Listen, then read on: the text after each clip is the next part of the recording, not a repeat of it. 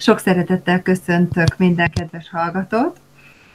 Arél Módos Tündét a műsorvezetőt hallhatjátok, ez itt a Tor és Túra műsora, és a mai napon a parlamentről szeretnék beszélni, vagy más néven az országházról, ami valóban a fővárosunknak egy égköve, de nem csak az, a, a, az, a városnak, hanem az országunknak is egy gyönyörűsége, nem hiába az UNESCO és a világörökség részének nyilvánította, és azt hiszem, hogy érdemes ezt a parlament épületét kívülről, belül, belülről is körbejárni, hiszen maga az építésnek a története is érdekes, és hát ugye az, hogy mit látunk ezen az épületen kívülről is, ugye azt is jó, hogyha ha valóban így részleteiben tudjuk, látjuk vagy elképzeljük, mert ugye, hogyha valaki most a parlament környékén sétálgat, akkor meg tudja nézni, de, de egyébként jobb, hogyha megjegyezzük esetleg most. És eh, nem egyedül szeretném bemutatni a parlamentet, hanem most is van egy eh, kedves segítségem, Fél Kati, idegenvezető, úgyhogy nagy szeretettel köszöntelek, Kati. Szia, Tünder, szeretettel köszöntöm a hallgatókat is. No, hát Kati, hát a parlamenthez elég sokszor el kell, hogy menjünk a csoportokkal, hiszen valóban fontos épületünk nagyon, és, és hát ugye szerintem először beszéljünk arról, hogy miért ott található, ahol található, hiszen ugye ez a belvárosra az egy kicsikét északabbra fekszik, és hogy ennek egy kicsit azért nézzük meg a történetét, meg az elhelyezkedését. Igen, én szerintem is ez egy nagyon jó kiinduló pont. Amúgy is nagyon szeretek mindent úgy bemutatni, hogy gondolkodjunk el, hogy mi volt itt az előtt, az akár épület, országrész, városrész előtt, amit mi most a mai szemünkkel látunk, próbáljuk egy kicsit, próbáljunk meg egy kicsit visszanézni a, a múltba, és valóban nagyon fontos, ahogy mondod, ez a, ez a részlet is a mi országházunkkal kapcsolatban, hiszen ez egy óriási, egy monumentális épület, tehát egyáltalán nem mindegy, hogy hova kerül egy ilyen hatalmas, ma már műemléknek hívjuk, de hát ugye egy funkcionális épület, amikor ezt megtervezték. Hova is tegyék? Ha ma elindulunk a Dunaparton, és mondjuk jöjjünk a Margit híd felől, tehát az északi részről indulunk le dél irányába, akkor látjuk ugye a jobb oldalon, a Duna túlpartján a Budai Várhegyet, azon már is látjuk elég messziről a, a, a palota épülettömbjét, ami egy szintén egy hatalmas, monumentális ez is nagyon fontos szempont volt, hogy azzal szemben, mert már eldöntötték, hogy legyen Pesten az új országgyűlés az állandó épülete, de hát azzal szemben mégis hova? Mennyire néznek is után egy nagy épülettömb, egy ilyen ö, szintén hatalmas vár komplexummal, vagyis palota komplexummal. Szerintem nagyon okos volt, hogy nem közvetlenül szembe vele helyezték el, hanem a, a, a már álló palotától északabbra, hogy te is mondod, ez nem a, a, a klasszikus belváros, hanem annak az északi, ugye amikor beszélünk, ez az időszak az 1800-as évek második fele, tehát nagyon nem az a méret volt a, a pesti város méret, mint ami a mai, tehát attól kicsit északabbra, és ez a terület, amit végül is kinéztek maguknak, tömő térnek hívták. Volt ennek több, ennek a területnek volt több neve is.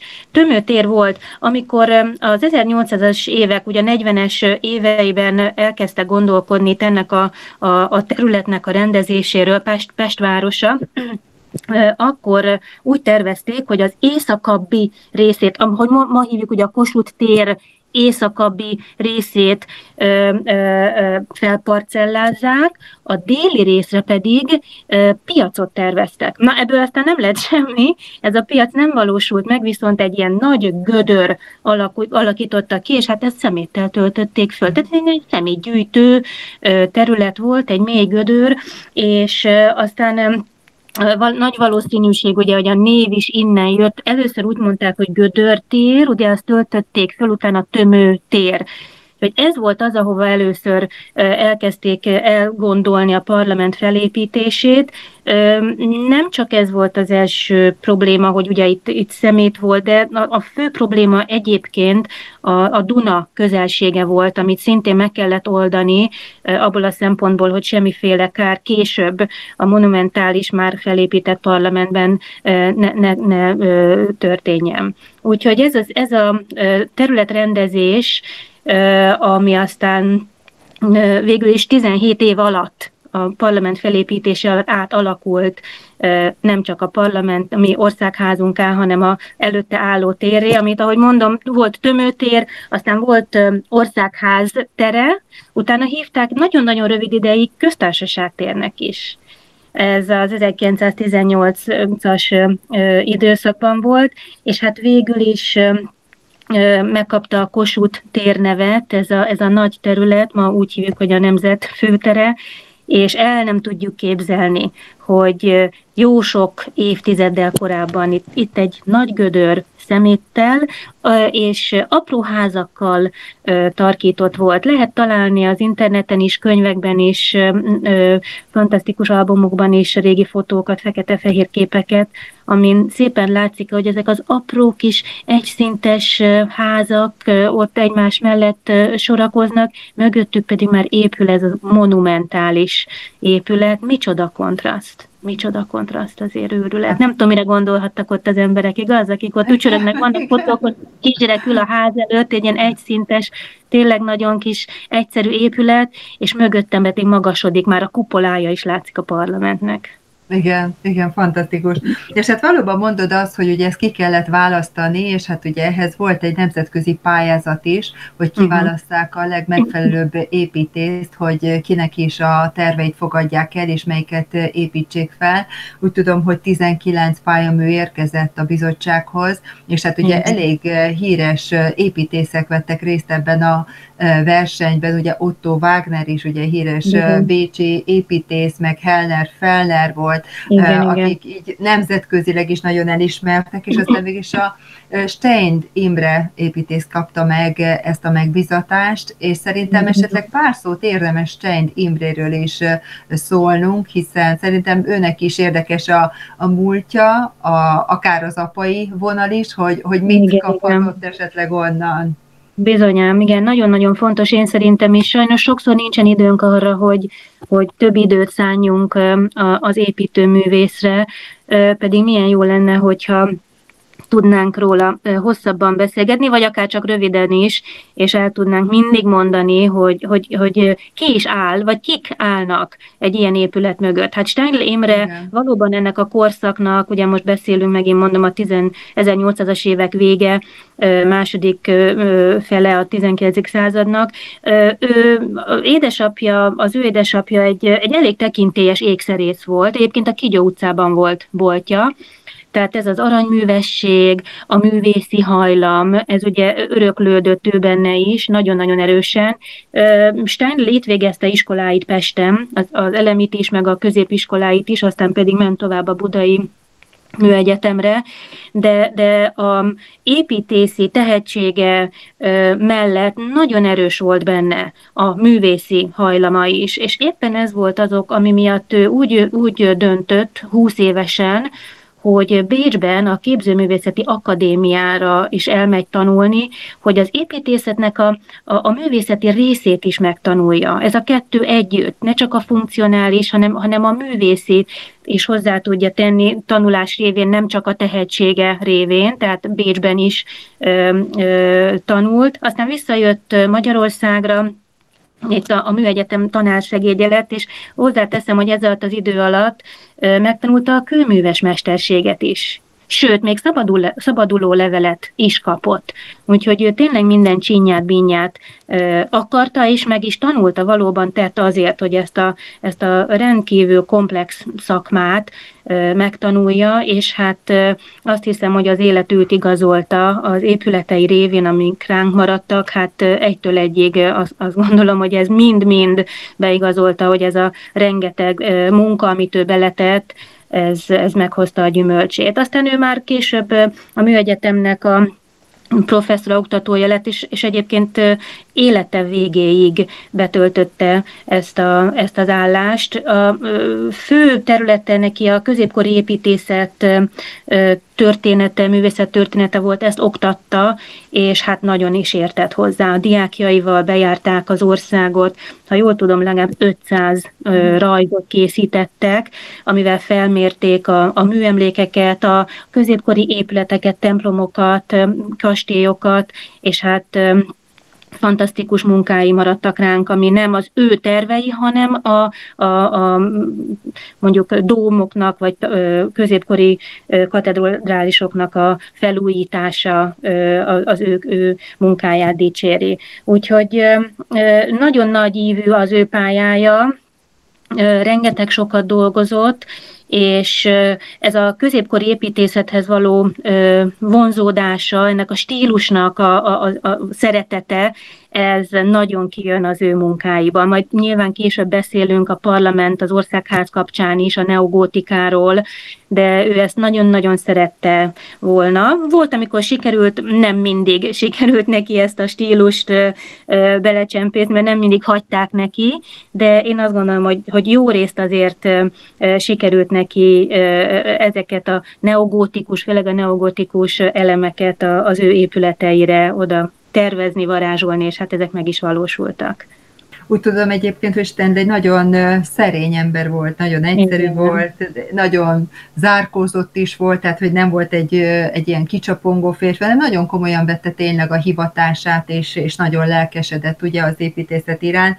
De amit ugye említettél, hogy Bécsben tanult, hát azért ott olyan nevek tanították, mint akik például a Bécsi Operaháznak voltak a, az építészei, Nül például, Zickensburg, illetve hát szerintem azt is fontos megemlíteni, beszélnünk, hogy Bécsben a, a városháza, a Rathaus, amit Friedrich igen. Schmidt épített, ugye ő is abban részt vett, és igen, hát igen, igen. nem hiába van egy, egy ilyen hasonlóság a Bécsi városháza és a parlamentünk között, mert ez a gotikus elemek, illetve ezek a szobrok, amik ugye körben vannak a parlament körül is, illetve a városháza körül is, ugye ezek visszaköszönnek, és hát ugye ő neki nagyon sok kitüntetése, illetve érme volt, mert a Párizsi világkiállításon és a Bécsi világkiállításon is ugye ilyen aranyérmet, Officier de Académie, meg Medal für Kunst, Ferenc Józseftől megkapta a Ferenc József rend lovak keresztjét, akkor a, a Royal Institute of British Architects-ben a tiszteletbeli és levelező taggá választották bizony, Angliában. Úgyhogy, úgyhogy tényleg őt nemzetközileg abszolút, abszolút. mértékben elismerték. Igen, igen, És ugye igen. az, hogy, az, hogy mondod, hogy az édesapja pedig ékszerész volt, szerintem ez is annyira jó, mert hogyha valaki bemegy a parlamentbe, akkor mindenhol az aranyat látja hogy, hogy tényleg... Tudtuk is hinni egy hatalmas ékszerdoboznak, igen, az a igen, igen, igen, igen, igen. Úgyhogy, úgyhogy ez, ez is tényleg, hogy azt az örökséget, az apai örökséget ezen a vonalon valahol vitte tovább igen. is egyébként. Nagyobb volumenben, nagyon-nagyon hát, nagy igen. volumenben, igen, de igen, igen ez, ez egy szép iránynál, az, az mindenféleképpen elmondható. És ugye mondod, hogy ugye hatalmas az épület, szerintem azért említsünk meg egy-két adatot, mert érdemes szerintem az, hogy milyen hát adatok rendelkezzék.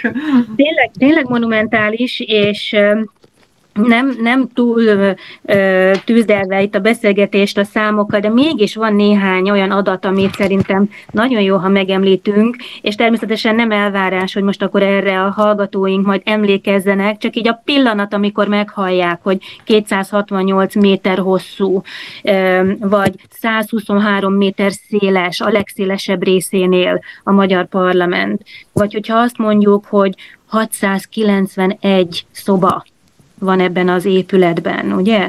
Az egész területe, amit elfoglal, 18 ezer négyzetméterre. Tehát ez már nehezen, nehezen, ha valaki nem látta még a parlamentet, akkor nehezen képzeli el, mi az a 18 ezer négyzetméter, de, de talán könnyebb elképzelni, hogyha azt mondjuk, hogy durván 50 ilyen 5 emeletes ház férne el a belsejében. Azért azt hiszem, hogy ez elég, elég beszédes, és akkor már könnyebb elképzelni annak is, aki csak mondjuk fotón látta, még személyesen nem állt ott a parlament épülete mellett. Ha ott vagyunk mellette, akkor tényleg nagyon picinek érezhetjük magunkat, ugye? Hogyha megpróbáljuk körüljárni, hát az se egy ilyen kétperces séta. Igen, igen, meg hát az, hogy 40 millió nagyméretű követ, meg, meg téglát használtak fel hozzá, igen, 550 ezer kifaragott kő tartozik hozzá, az, hogy csak a, a, a lépcsőház, én úgy tudom, illetve a lépcsők 20 Lépcsők, kilométeres, 20 így van, kilométer így hosszúságú, 10 belső udvara van, 27 így bejárata, és, és szerintem nagyon mókás, hogy még, még a szőnyegek hossza is 3456 méter hosszúságot. Tehát majdnem három és fél kilométer, ugye? Hogy... Igen, igen, igen, igen. Meg az, hogy a tornyokat is, hogyha ezeket a kis fiatornyokat megszámolja az ember, hogy az is 365, mint a hány nap van egy évben. Minden napra jut egy. Így van. Igen, ugye lehet számolgatni, Pipi hogy ez már meg. Számisztika, igen, igen, igen. Úgyhogy ezek, ezek nagyon érdekesek, és, és hát szerintem azért az anyagát is azért említsük meg, mert, igen, mert mondjad, Kati. Igen, ez egy érdekes kérdés, mert ez, ez pont úgy gondolom, hogy a, a nagyon kevés, ha egyáltalán még ezen kívül mondhatunk hibát a parlamenttel kapcsolatban, az a mészkő, amit használtak, az sajnos nem a, a, a legmaradandóbb, viszonylag puha mészkő, amit elsőre használtak és kitermeltek és beépítettek a parlament épület, az országházunk épületébe, és aztán utána erre viszonylag hamar rá is jöttek, és, és akkor egy keményebb, a sütői mészkőre változtatta. Tehát több helyen ezeket a, a mészkő blokkokat cserélték. Igenis cserélték a sokkal időtállóbb, keményebb fajta mészkőre.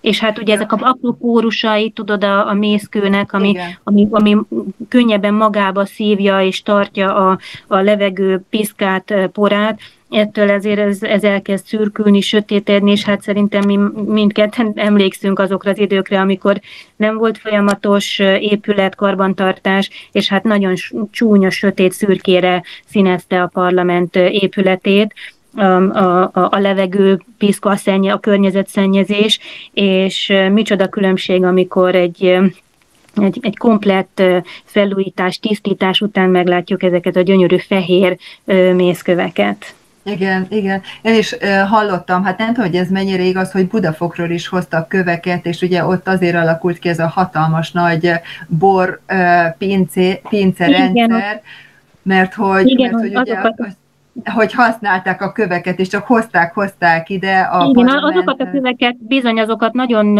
sokfelé a városban használták, hát rengeteg építkezés folyt abban az időben, azért jegyezzük meg, hogy amikor a, a mi országházunk épült, ugye ez az ország szempontjából, a monarchia ideje ugye a legdinamikusabb, egy, egy, egy virágzó, egy, egy úgynevezett aranykor. Ebben az időben, amikor, amikor az országház épül, ugye egy, egy, a hősök tere épül, egy Andrási sugárút, a föld alattink, a nyugati pályaudvar még picikével mondjuk hamarabb, de durván ez ez az időszak, tehát őrület, hidak, több hidunk is akkor épült, őrületes tempóban fejlődött a, a város, Pestre nagyon is ráfért, ugye ez a fejlődés, Igen. és hát ehhez rengeteg kő kellett. És eh, Igen. valóban Budafokról nagyon sokat hoztak ezekbe a, a különböző építkezésekhez. Igen. Igen. Uh-huh. Na és hát ugye ennek a, a külső ránézésre is azért lehet látni, hogy ez egy szimmetrikus épület, uh-huh. az mhm. alsóháznak meg a felsőháznak ugye külön Igen. részt építettek föl, Igen. ami ugye korábban a, a Nemzeti Múzeum volt, ugye amit a felsőház használt. Uh-huh. Igen, uh-huh. és aztán évből meg három év alatt megépítette az alsóháznak ott a szomszédok, szomszédban, ahol most az olasz intézet van, és ugye onnan Igen. költöztek aztán ide, és hát van ez a nagyon szép kupola része, tehát hogy ugye a gótikát ugye említjük, de hát azért itt uh-huh. a, mhm. a reneszánsz is, meg a barokk is azért felelhető ennek az építészetében. Igen, amikor Steindl elkezdte a tervezést, mert ahogy mondott, 19 pályamű jött be, érkezett be erre a, a pályázatra, a meghirdetett pályázatra, és az ő egy ilyen historizáló eklektika, amit azt hiszem leginkább megfogja ezt a, ezt a vegyes stílust, valóban a gótika, a neogótika, ami a fő stílus eleme ennek az épületnek, és ahogy ezt már korábban beszéltük is, Stenl nagyon vonzódott ehhez az időszakhoz. Ez különben így a Angliában az 1830-as években indul, ez a, a gótika újjászületése, időszak, és a Westminsteri, ugye az, az angol parlament is ebben a stílusban épült, vagy épült át, és ez nagyon tetszett az akkori magyar például Andrási. Andrási nagyon-nagyon kedvelte, nagyon szívesen látott volna egy hasonló épületet a Dunapartján, tehát ennek a tervpályázatnak a győztesét, hogy kihozták Stein, nagy hatása volt a, ebben az egészben Andrásinak a szava, aki erősen odahatott, hogy egy ilyen neogótikus, mégis egy eklektikus épület szülessen meg. Nagyon érdekes, hogy Stanleynek volt egy, egy hosszabb, hát nyilván több is, de az akadémián volt egy hosszabb beszéde, és ezt most szeretném szó szerint idézni, mert én szerintem ez, ez nagyon klasszul kifejezi az ő gondolatvilágát, és igazolja azt is, amit látunk. Amit ő azt mondta a neogotika védelmében, mert emiatt őt támadták. Azt mondta, hogy arra törekedtem, hogy a középkornak e remek stílusába szerény módon, óvatosan, mint azt a művészet okvetlenül megkívánja, nemzeti és egyéni szellemet hozzák be. Hát ez szerintem maximálisan igen, sikerült igen, neki. Ugye? Igen. És a, ha ránézünk, ahogy te is mondtad, az épületre, ez egy gyönyörű, szimmetrikus épület, a neogótika jeleit, jegyeit látjuk, mégis ott van valami, ami nagyon nem, nem jön össze a gotikával, és ez a kupola. Ugye a gotikában nincs kupola. Igen.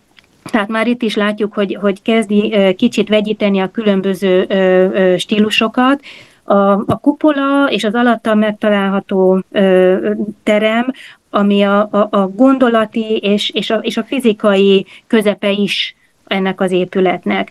Kívül ö, inkább látjuk a gótikát, belül pedig, ahogy mondod, a reneszánsz, a neoreneszánsz, a neobarokk elemei és jegyei figyelhetők meg, úgyhogy ahogy majd ott esetleg a, a belsőről többet beszélünk, majd ott, ott nagyon kijönnek ezek a barokkos és, és reneszánsz stílusú belső díszítések. Ahogy mondod ugye, hogy, hogy hatással volt ennek az építésére Anglia, a londoni Westminster, a parlament. Hát ugye Igen. ehhez szerintem egy kézenfekvő dolog, hogy például, hogyha elmegyünk Londonba, ott is közvetlen a Temzének a partján található Így a, van. a parlament, és ez is közvetlen ott van, tehát itt is lehet látni ezt a, ezt a párhuzamot. párhuzamot, így van. Így van. És Igen, igen. mielőtt még így nagyon részleteibe belemennék, még azért a tér egy picit visszatérnék, uh-huh, illetve uh-huh. ehhez a pályázathoz, mert Igen. ugye hát sokszor idegenvezetők, mi ezt szoktuk emlegetni, hogy ez a pályázat, ez eh, tulajdonképpen nagyon sikeresnek mondható, és hát a három első helyezett került egy térre.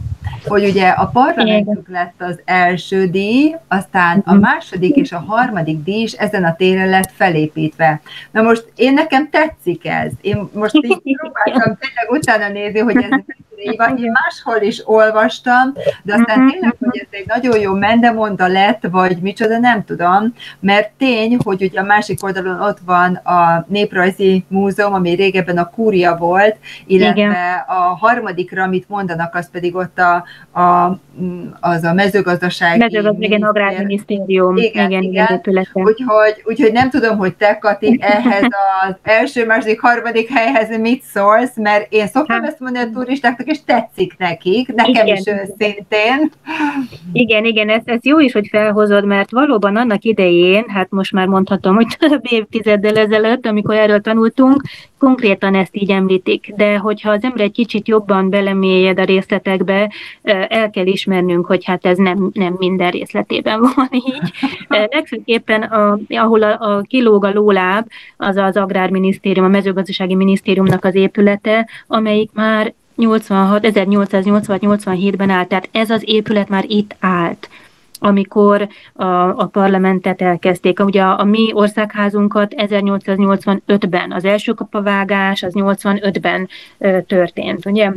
Igen. Tehát a, a, a mezőgazdasági miniszter már itt volt, tehát eleve nem, 82-ben volt a, a tervpályázat, amin indultak a különböző ö, nagy nevű építészek, építészirodák, és ö, ahogy mondod, a, a, a kúria épülete, ugye Hausmannnak az épülete, Hausmann is indult ezen a, az országház tervpályázatán, és ö, azon, a, ahogy tudjuk, nem, nem ő nyert, hiszen Steindl nyert, viszont az igazságügyi ö, ö, palotát, vagyis hát a kúria épület épületét ő nyerte meg annak a, a megtervezését, és elég, elég hasonlatos lett ennek a végül megvalósult épületnek a terve ahhoz, amit ő a parlamentnek tervezett. Tehát lehet, hogy emiatt is volt, hogy a Hausmann is indult, egy neoreneszánsz épületet tervezett, végül is az megvalósult ezen a téren, de ez nem pont ugyanaz.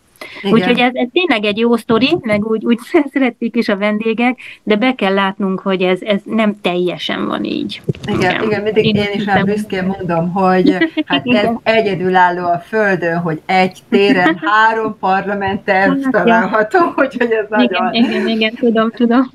De, de egyébként ugye a méretére visszatérve, még ugye ott viszont tényleg úgy tudom, hogy a harmadik legnagyobb igen, a Földön, igen. hogy az igen. első tudom, Buenos Airesben van, igen igen, igen, igen, igen. A második pedig a bukaresti A bukaresti, a Ceausescu féle, így van, így van, így van, igen. Sokan mondják, hogy a, a Westminster, a londoni parlament, de, de a bukaresti az, az még annál is nagyobb.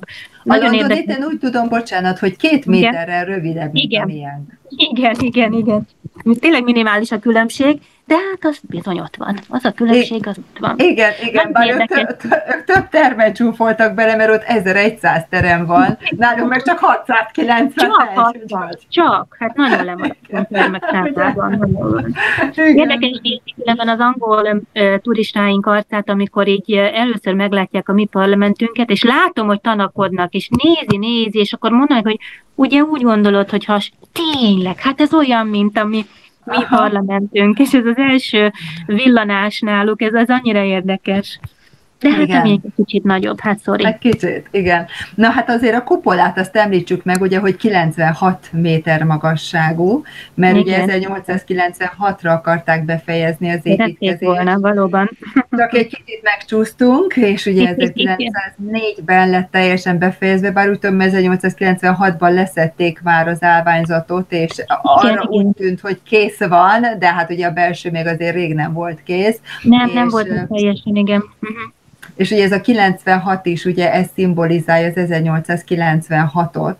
Igen, hogy, ez a millennium éve volt, ugye az ezer éves egész évben ezt, ezt ünnepeltük, a honfoglalás ezer évét, és hát ez a 96-os szám, ez többször is felbukkan a, a mi országházunk méreteivel, illetve hát ha már említetted a kupolának a magasságát, ami valóban 96 méter, oda vezet a gyönyörűséges főlépcső, ami szintén 96-os szám körül mozog, mert hát annak 96 lépcsőfoka van. És ez mind azért, azért történt így, hogy ezekkel is emlékezzünk a 1896-ra, de ahogy mondod, ez a a, a kupola csarnok már elkészült, és a belső munkálatok még, még folytak javában a 1902, amikor az első képviselőházi ülést meg tudták tartani, de 96-ban volt egy ilyen emlék közös ülés, hát ne is nevezzük talán ülésnek, hanem gyűlésnek, vagy a székek nem voltak, ugye nem tudom én, emlékállás, amikor ott a, a két összejött, és ez ez, ez történt 1896-ban, és hát még utána a belső tereket még cizellálták. Hát volt ott még tenni, mert aki ismeri a parlamentet, azt tudja, hogy fantasztikus a belső művészete minden téren, minden téren. Ezt egyébként már az építkezés előtt Ugye mondhatjuk azt is, hogy jelszava volt a Magyar Országház felépítésének, hogy magyar anyagból, magyar technikával, magyar mesterekkel készítsék ezt az épületet. És hát ez be, kívül belül csodálatosan látszik. Említetted ezt a 96 lépcsőfokot, ami ugye a kupolához vezet, és ez a bejárat egy kicsit különlegesebb, mint a többi bejárat, ugye mm-hmm. ez, mhm. amit oroszlánok őriznek, Igen. És, igen, és hát ugye ez, ami a Kossuth Lajos tér felől közelíthető meg, és hát ugye nem is akárkik szoktak ezen belépni, ezen a kapun. Bizony, hát ezt a kaput azért általában zárva tartják, csak nagy, nagy események idejére nyitják ki. Vörös szőnyeget látunk olyankor a kapu előtt, hogy ki, ki gurítják, és hát a magasrangú diplomáciai látogatók, delegációk vagy királyok látogatása esetén használják, illetve amikor Magyarországon a nagy ünnepeinket üljük, nagy ünnepeket ünneplünk, akkor a magyar vezetés és a, legfőbb méltóságok ezen a természetesen a főkapun jönnek ki, és mennek vissza az épületbe. Úgyhogy ez nem egy rendszeresen használt kapu, ez egy fantasztikus díszkapu, kívül is belül is, ahogy mondod, a két oroszlánnal, hogyha szemben állunk a parlament főkapujával, akkor ugye a két oldalán látunk egy-egy oroszlán, amelyek Markup Bélának a, a munkái. Egész fiatal voltám ő, amikor ezt elkészítette, 28 éves volt. Sajnos a második világháborúban ezek is megsérültek, illetve a jobb oldali az el is pusztult, úgyhogy azt újra kellett, azt újra gondolták, nem is újra gondolták, hanem egy pontos replika készült el, és Somogyi József munkáját látjuk ebben a jobb oldali oroszlánban. Mondod, hogy ugye elpusztult ez, a, ez az oroszlán, de, de azért több rongálás is történt tulajdonképpen a második világháború alatt a, a parlamentünkön, amit ugye nagyon szépen aztán helyrehoztak, de, de hát azért akkor volt itt belövés. Bizony, rengeteg belövés volt, gránátok, több száz belövés volt, óriási pusztítást végzett a a második világháború, a, például a felsőházi teremben ö, ott, ott, ott nagyon-nagyon volt, nagyon nagy volt a, a, a rombolás. Ö, egy nagyobb bomba is bezuhant a terembe, ami szerencsére nem robbant fel, tehát nagy pusztítást végzett a, a tetőzeten, a, a, a bútorzatot azt ott teljesen elpusztította, de mégsem okozta az épület összeomlását, és nem szerencsére a, a, amiatt, hogy nem robbant fel, ezért aztán a helyreállítások során nagyon szépen vissza tudták állítani a, a belső berendezést. Egy csöppet talán a bútorok, a méretezése egyébként más lett ott a, a felsőházi patkóban, ott szélesebbek voltak eredetileg az ülések, de annak az is volt az oka, hogy régen a felsőházban ugye az arisztokráciából érkeztek a tagok, micsoda nagy ma azt mondanánk, hogy kosztümökben, ugye akkor az volt az ő viseletük, vára dobott kabátokkal, és hát az oldalakon pedig ott voltak a, a, a díszkardjaik, hát azokkal Igen. leülni, ahhoz hely kellett. Hát a háború után már erre nem volt szükség, úgyhogy ott kicsit keskenyebb székeket terveztek, és hát hoztak is ott, ott létre. És még 94-ben, 1994-ben volt egy időzített bomba, egy robbanás, ami a 19-es kaput rongálta igen, meg. Igen, igen, Az ő már az jóval később volt, ugye? Így van, így van, így van. Na, és akkor szerintem egy picit menjünk belje, vagy még talán kívülről azt azért érdemes meg. Van egy-két érdekes. Igen, igen, igen, hogy eszembe jutott, hogy ugye vörös csillag is volt a tetején. Ugye igen, igen.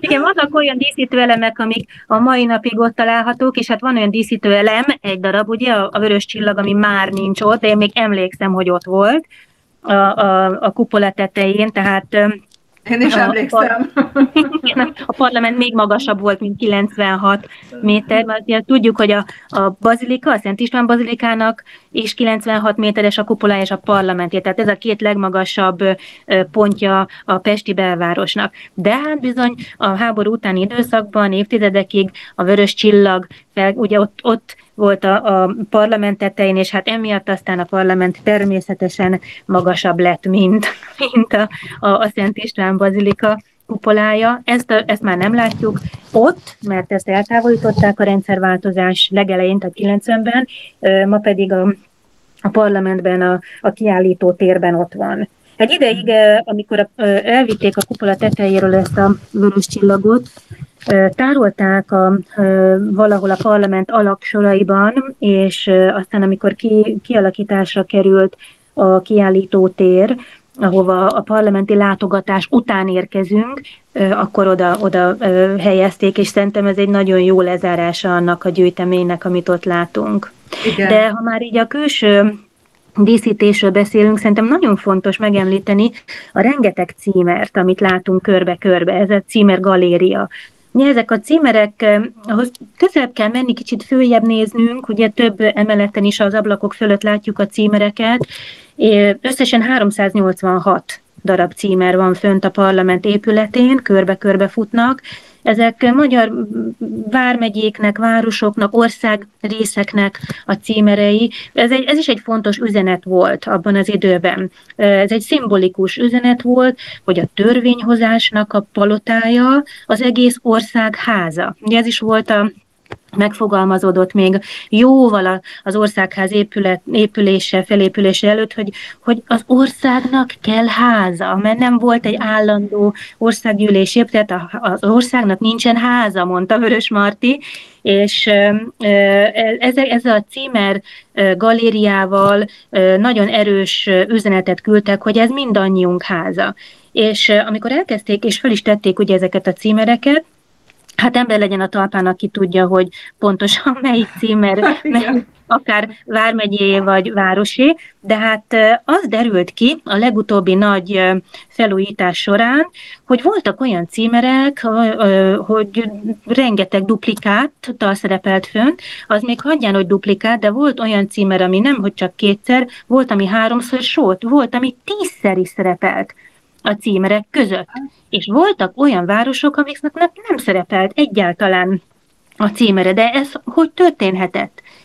Hát az a malőr történt, hogy amikor a, folyt a, a, az épület építése, akkor persze bekérték a vármegyéktől és a városoktól is a fafaragású címereiket, hogy azokat ugye mészkőből létrehozzák, de több városnak nem készült vagy nem küldték be időre ezeket a, a, a címereiket, ezért amikor elérkezett a pillanat, hogy föl kellett helyezni az épület külső részére, hát nem volt elég.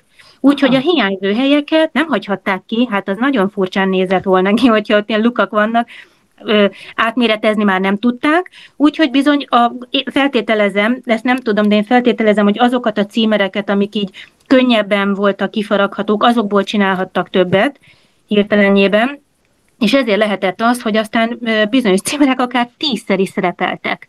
Úgyhogy a legutóbb erre rájöttek, hogy, hogy itt nagyon-nagyon sok a duplikát, és elkezdték a hiányzó városoknak a, a címereit kifaragni. Úgyhogy ma az úgy néz ki, hogy a vármegyék kétszer szerepelnek, a városok viszont egyszer és most nem is fogom felsorolni azokat a városokat, amelyik most végre felkerültek a, a, az országház falára, mert 121 új címert faragtak ki, képzeld el, ennyi hiányzott. Csak néhány példát mondok, Kaposvár, most már ott van, nagy Kanizsa ott van, Eger, Miskolc, Veszprém, Gyula, Gyöngyös, Zalegerszeg, és még, még sorolhatnám Sepsi Szentgyörgy, tehát ma, ma határon túl, de akkor természetesen még a határainkon inneninek számítottak a, kisebb-nagyobb városaink, ezért mondom példának Sepsi Szentgyörgyöt is, úgyhogy most már teljes, teljes a paletta, és most már ők is szerepelnek egyszer. Úgyhogy ez, ez kívülről meg lehet nézegetni. Na és akkor a szobrokat is szerintem említsük meg, mert hogy ugye ez a 88 mhm. szobor, ami ott körben található, tehát hogy azok mhm. sem egy ilyen kitalált figurák, hanem, hanem valóban ugye történelmi személyiségeket formáltak Igen, abszolút. Meg. Így van, abszolút nem kitalált figurák. Mindenhol vagy az Árpádháznak a királyait látjuk, vagy a honfoglaló vezéreink királyait látjuk, látunk erdélyi nemeseket, szóval nagyon nagy a, a, ez, a, ez a szoborcsoport, mert úgy értem, hogy a történelmi alakjainkat, és aztán ez folytatódik bent is, több olyan királyunk van, amelyiknek a, a ház külső és aztán a ház belső részein is vannak szobrai. Természetesen más az anyag, főleg mészkőből vannak a külsők, vannak ezek a horganyzottak is, de belül aztán több lesz majd, ami, hogyha így beszélgetünk a többi belső szoborról, elég sok a zsolnainak pirogránit szobra. Úgyhogy Igen, én úgy tudom, hogy a tér felől például az erdélyi fédelmek, hadvezérek Igen. és a vitézek vannak, és a uh-huh. Duna felől van a hét vezértől egészen ötödik Ferdinándig. Tehát, hogy igen, itt is igen. van egyfajta így tematika, van. hogy így melyik van, oldalon mi található. Tehát, hogy még, még ez is ilyen nagyon fontos. Igen, meg így. hát ugye, meg a, a, a tető cserepezete is szerintem az is például nagyon szép, tehát, hogy így még, még az is ugye abszolút így igen, igen, igen, abszolút. Tehát, igen, hogy arra igen, is figyeltek oda. és szerinted most menjünk egy kicsit be, mert akkor én a fűtést megemlíteném. Jó, jó, igen. Azzal, azzal bekimutunk a beltérre. része is, igen, tehát hogy az a kapcsolatban van a külső része, és igen, kint is vagyok, bent is vagyok, igen. Igen, igen, mielőtt teljesen belépnénk az épület belsejébe. Igen, van itt egy csoda dolog az országházzal kapcsolatban, ahogy mondod, a fűtés és a szellőztetés, a hűtés fűtése. Igen, igen. Hát, egyedülálló volt, és nyugodtan ma már nevezhetjük, hogyha a hűtésről beszélünk, akkor a légkondicionálásnak nevezhetjük, ha fűtésről beszélünk, akkor pedig a távhőnek, és nyugodtan hívhatjuk. Igen. hogyha ma ránézünk a, az épületre a Kossuth tér felől, ugye látjuk középen a gyönyörű kapuzatot, és akkor a két szárny előtt van egy-egy kovácsolt vas tetejű kerek, mint egy ilyen kis kupola. Hát, hát ezek, egy kút lenne, igen. Igen, mint egy kút lenne, ezek földalatti tároló. Eredetileg ez nem voltak ilyen közel a parlamenthez, mert egy durvan egy 80 méteres távolságban az álló épülettől kialakítottak a föld alatt egy, egy ilyen alagutat, ami összekötött egy ilyen szinte feszített víztükrű medencét, az egy ilyen nyitott medence volt, és víz, természetesen, tehát egy ilyen kútszerű, és ezen, ez alatt pedig futott ez a, hát ahogy mondom, durván 80 méteres hosszú alagút. Na most ez szabályozta az országháznak a belső levegőjét. Nagyon érdekes elgondolás, Ugye bent az elhasznált, felmelegedett levegő felszáll, hát ez, ez mondjuk fizika, felmegy a meleg levegő, és ilyen kiszelőző nyilásokon az eltávozik az épületből. Ez magával húzza a friss levegőt be az épület belsejébe. Na most ez a friss levegő, ez úgy érkezett le, hogy ezek körül a medencék körül beszívódott természetes úton a, a, a levegő, és a, a vízpára nem csak, hogy megtisztította, portól mondjuk ezeket a, ezt a beérkező friss levegőt, hanem le is hűtötte. És akkor alul különböző folyosókon érkezett el már a hűtött és tisztított levegő, ami aztán a, a, az ajzaton már fönt akár az üléstermekben, vagy a különböző szellőző rácsokban a falon érkezett be a belső terebe. És ez egy ilyen Igen. folyamatos cirkulálás volt. Tehát ez volt a hűtés. A, a már a kezdetektől Stein úgy tervezte, hogy ne csúfítsa el az épületét egy kémény sem a fűtés miatt, ugye, hanem lehetőleg távolabb oldja meg a, a ház fűtését, ezért a szomszédos utcában, a Balassa utcában az egyik háznak a, az udvarán hozta létre vagyis hát helyezte el a kazánt. Ezek ilyen kazánok voltak eredetileg, most már gőz kazán. És a, szintén föld alatti csövekben a forró gőz került be az épületbe, és ugyanazzal a technikával föl ezeken a, a szellőzőkön, a rácsokon érkezett a meleg levegő. Tehát ezért ez a táv, nyugodtan hívhatjuk távhőnek, távfűtésnek, és ezzel kiküszöbölte a koszolást is, Ugye az érkezett a kokszot, a, a, a piszok, a kosz nem az épület egyik kapujánál történt, hanem attól egy picikével távolabb egy, egy, egy különálló házban. Uh-huh. És hát ugye most azért nem annyira használják, én úgy tudom, hogy most már azért légkondicionálást használnak. Igen, igen, igen. Tehát igen, igen. Ez jóval egészségesebb ez a fajta igen, csak már ez, a, a, volt egy, egy időszak, amikor azt hiszem a 30-as években lerövidítették ezt a 80 méteres föld alatti ö, alagutat, és megszüntették ezt a, ezt a feszített víztükrömedencét, közelebb tolták az épülethez, akkor alakultak ki ezek, amit ma, ma is látunk, a kovácsolt vas tetejű, ö, hát végül is ezek ilyen, ilyen föld alatti medencék vagy tárolók, és attól kezdve jégtömböket tároltak ott. Több tonna jégtömb volt ott alul, és ugyanígy a levegőnek a természetes cirkulálásával a lehűtött, a nagyon lehűtött levegő került be. Most 1994-ig ez volt a rendszer. El se hiszem. Hát ne, ne, 94-ig, hát fantasztikus. Hozták a tömböket, a jégtömböket, és ott tárolták. Ma már nem, ahogy mondod, most már modern légkondicionálót használnak, és az hűti a tereket, igen. Ahogy mondod, hogy ugye a tüzelőt ott használták a pincében, tehát ott voltak azért így ilyen helységek, amiben a, a tüzelő félre volt éve, és olvastam, hogy baromfit is tartottak annak idején a parlamentben, ilyen ketrecekben. Igen, igen, tehát, igen, hogy, igen. Hogy, hogy, abszolút érték, mindenre föl voltak készülve, tehát hogy itt minden volt a parlamentben. Minden. Ugye az is szerintem érdekes, hogy külön irányítószáma van magának a parlamentnek. Igen, hát ez tényleg egy, egy állam az államban. Igen. Ez egy kis város, nyugodtan mondhatjuk úgy. Ugye több száz iroda van magában az épületben, de még mielőtt irodákat, minden helység iroda lett volna. Előtte ott bizony lakások is voltak, nem tudom, hogy ezt tudod-e. Igen, igen, én is olvastam, nagyon érdekes szerintem. Ez nagyon érdekes. Ki, kialakítottak ilyen egy-két szobás kislakásokat a, a, a, az alaksorban, és volt három nagyobb reprezentatív lakás is, ez főleg a főtisztviselőknek, ugye a háznagynak, meg a főtitkárnak, és ilyen közös termeket is létrehoztak, az pedig a, az őrség, nőtlen, nőtlen tagjainak. és e, aztán... A igen, igen, tűzatoknak is, pontosan. És hát el tudom képzelni, hogy olyan élet úgy belakták, már itt ezeket a tereket, hogy, hogy nem sokkal a, a parlament végleges befejezése után, ami végül is 1904-ben történt meg, amikor befejezték a teljes belső kialakítást is, meg a, a, a díszeket, ornamentikát, és két évre rá, 1906-ban ki kellett hozniuk különböző ilyen szabályokat, kellett ö, ö, megalkotniuk az ott élőknek.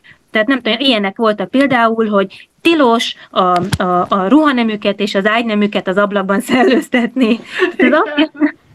Azt, nem olvastam, hogy hogy, hogy nem írták le legalábbis, leg, hát lehet, hogy valójában én ezt erre nem táltam rá, de hogyha egy ilyen szabályt hoztak, akkor az feltételezi, hogy azért kellett ezt hozni, mert előtte igenis kilakták. Tehát, hogy el tudom képzelni, ugye? Hát el tudom képzelni, hogy valaki nem tudja, ott a parlament kölyön megy, és azt látja az Erbik abban szellőztetik a, a nadrágot, meg a párnát. Meg az oknit. Meg az oknit árad, és igen, az ágynemű szellőzik, ami hát nagyon vicces lehetett, úgyhogy erre kellett szabályt hozni. Vagy például az, hogy a, az alaksorban, a pincében mosókonyha, és a padláson kellett teregetni, de ezt csak nappal lehetett megtenni, kulcsot el kellett kérni a háznagytól, és és ezt is nagyon, nagyon szigorúan leszabályozták. De aztán ezek megszűntek, ezek a lakások, és 1948-49-től mindenkit ki is költöztettek innen, és hát ezek is végül is mind irodává lettek átalakítva. Aha. És hát ugye, mivel ugye itt éltek emberek, ugye ki is alakítottak különböző éttermeket. Tehát Bizony. Ne, nekem például nagyon tetszett, hogy volt nyilvános étterme a parlamentnek is, Igen. A, a, a Dunapart felül, és voltak teraszok, szabatéri asztalok voltak, igen, és igen. ki lehetett ülni.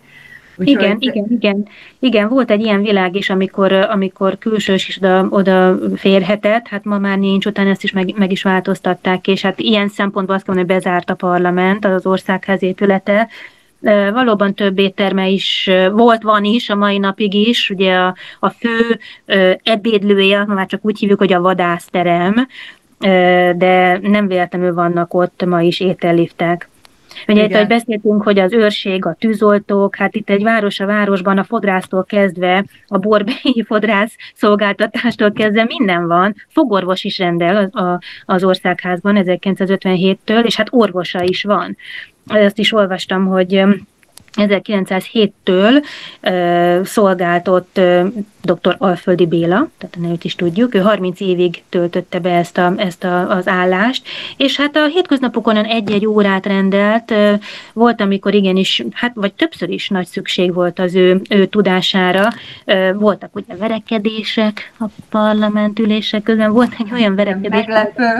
Igen, hát előfordult régen, és igen, és 1910-ben például, most kitört egy ilyen verekedés, viselkedés, és képzeld el, hogy az akkori miniszterelnök, aki a Kunhédervári volt, az ő fejéhez vágtak egy tintatartó fedelet. És ez felsértette a homlokát, úgyhogy jöhetett az orvos, nem tudom, hogy beragasztotta neki, vagy őt, őt is leápolta. Egyszer volt egy másik eset, amikor szintén az orvos segítsége kellett, mert az egyik pincért lehet kiszabadítani, mert a feje beszorult az ételliftbe. Tehát tudom, morzsákat akartam még onnan kivizsgálni, vagy miért a fejét teljes testen. Lehet, hogy lehajolt, hogy fölvegye, és pont akkor záródott az ajtó. Úgyhogy jött az orvos, és segített nekik ilyen kiszabadítani. Ezt az ételliftről ezt olvastam, hogy azért ez eléggé furcsán működött, vagy érdekesen, mert alaksorban volt a konyha, és aztán igen, igen. az ételeket, addigra kihűltek az ételek. Bizonyám. Tehát, hogy ugye azért ezt így meg kellett így logisztikailag is oldani, hogy, hogy valóban meleg ételt tudjanak enni ott a, a, az emberek. Így van, így van, így van meg, meg tényleg az is érdekes volt számomra, hogy a 60-as években például a büfében lehetett kapni narancsot, meg banánt. Tehát ami igen, ugye egy kuriózumnak, hozzájutottak. Igen, igen, tehát egy ilyen kuriózumnak számított, Kuriózum. hogy ott bármikor lehetett ugye azért ehhez jutni. Nem csak egy ilyen gyönyörű térben ehettek, mert ugye vagy a vadászterem, vagy pedig mellette a büfé, hanem eleve milyen térre voltak körülvéve, mert ugye, hogy fölsétálunk ezen a fantasztikus díszlépcsőn, felérkezünk, minden egy svungra föl tudunk menni a kupolához, ugye odaérkezünk, és azzal szemben a vadászterem, tudom, az nincsen benne a, a mindennapi látogatók útvonalában, de azért tudjuk, hogy a vadászterem milyen, mert azért többször látjuk ö, ö, hírekben is, amikor ö, nagy rendezvényeket ott a ö, miniszterelnök vagy köztársasági elnök ö, vendégeivel ott, ott ö, ülik meg, és a mellette levő kisebb teremben volt pedig ez a büfé, amit te is mondasz, hogy a képviselők ott, ott tudtak fogyasztani szendvicset, kenyeret például, vagy gyümölcsöket, vagy ilyen gyorsabb ételeket, de hát az a környezet, ami őket ott körülveszi, ez a, ez a fantasztikus neoreneszánsz és barokk belső, azok a falfestések, az a rengeteg arany, hát beszéltünk már az aranyműves apa hatásáról, Steinről kezenyoma, vagyis hát tervei mindenhol megmutatkoznak. Még nem említettük a, a, a sok szám között, ami szerintem szintén nagyon fontos, hogy mennyi aranyat használtak fel igen, a belső igen. tér díszítésére. De én gondolkodtam, hogy hmm. lehet, hogy lehetne még egy műsort tartanunk, amiben viszont a belső teret Csak a belső? Igen, igen, mert már úgy látom, hogy kezd elfogyni nagyon az kezd. időnk. Ó, Úgyhogy most talán Igen, mert lehet, hogy van még egy-két percünk, de abban szerintem ne zsúfoljuk már bele a belsőt, mert annyi érdekesség van szerintem a belső Rengeteg részről, van még, bizonyám. Meg, megérne még egy műsort, hogy, hogy akkor azt végigvegyük a belső részt, és akkor így fölcsigázzuk hát, a igen. hallgatóknak a, az érdeklődését és kíváncsiságát, hogy megtudják, hogy hány kiló arany található. Jó, akkor ezt az információt most megtartom magamnak. Tessenek, tessenek nem kiguglizni, hanem akkor majd a közeljövőben ezt, ezt megosztjuk. A, mert tényleg, ha csak annyit mondunk, hogy díszlépcső, hát ez még mi? Hát, hát itt még annyi mindenről kellene hát beszélni. Hát igen, igen, én is ezt néztem, hogy mondom, az időnk az fogy, és két percben pedig azért ne zsúfoljuk bele ezt az összeset, ami... Nem érdemli meg. Hát, nem, szerintem Nem érdemli meg. Viszont Steindl megérdemelte hogy róla kicsit hosszabban beszéljünk. Pontosan, pontosan. Jó, legyen így, legyen így. Szerintem ez tényleg így jó volt, hogy ugye legalább megközelítettük, hogy van valami fogalma az embereknek a parlamentről, igen, igen. hogy hol van, mikor épült, hogy van ez az egész, és most aztán legközelebbi alkalmak bemegyünk. Jó és akkor jó, meg föltárjuk azt a, azt a sok-sok ékszert, azt a drágaságot, azt a, azt a szépséget, ami még bent található, hogy majd, hogyha, nem tudom, hogy, hogy, le, hogy van-e most látogatás, vagy nincsen, de hát... Nincsen most, nincs, nincs. Gondoltam, de hát majd, hogyha egyszer megint megnyílik, akkor meg már legalább mindenki már egy kicsit szakértő. Tudással felvérkezve.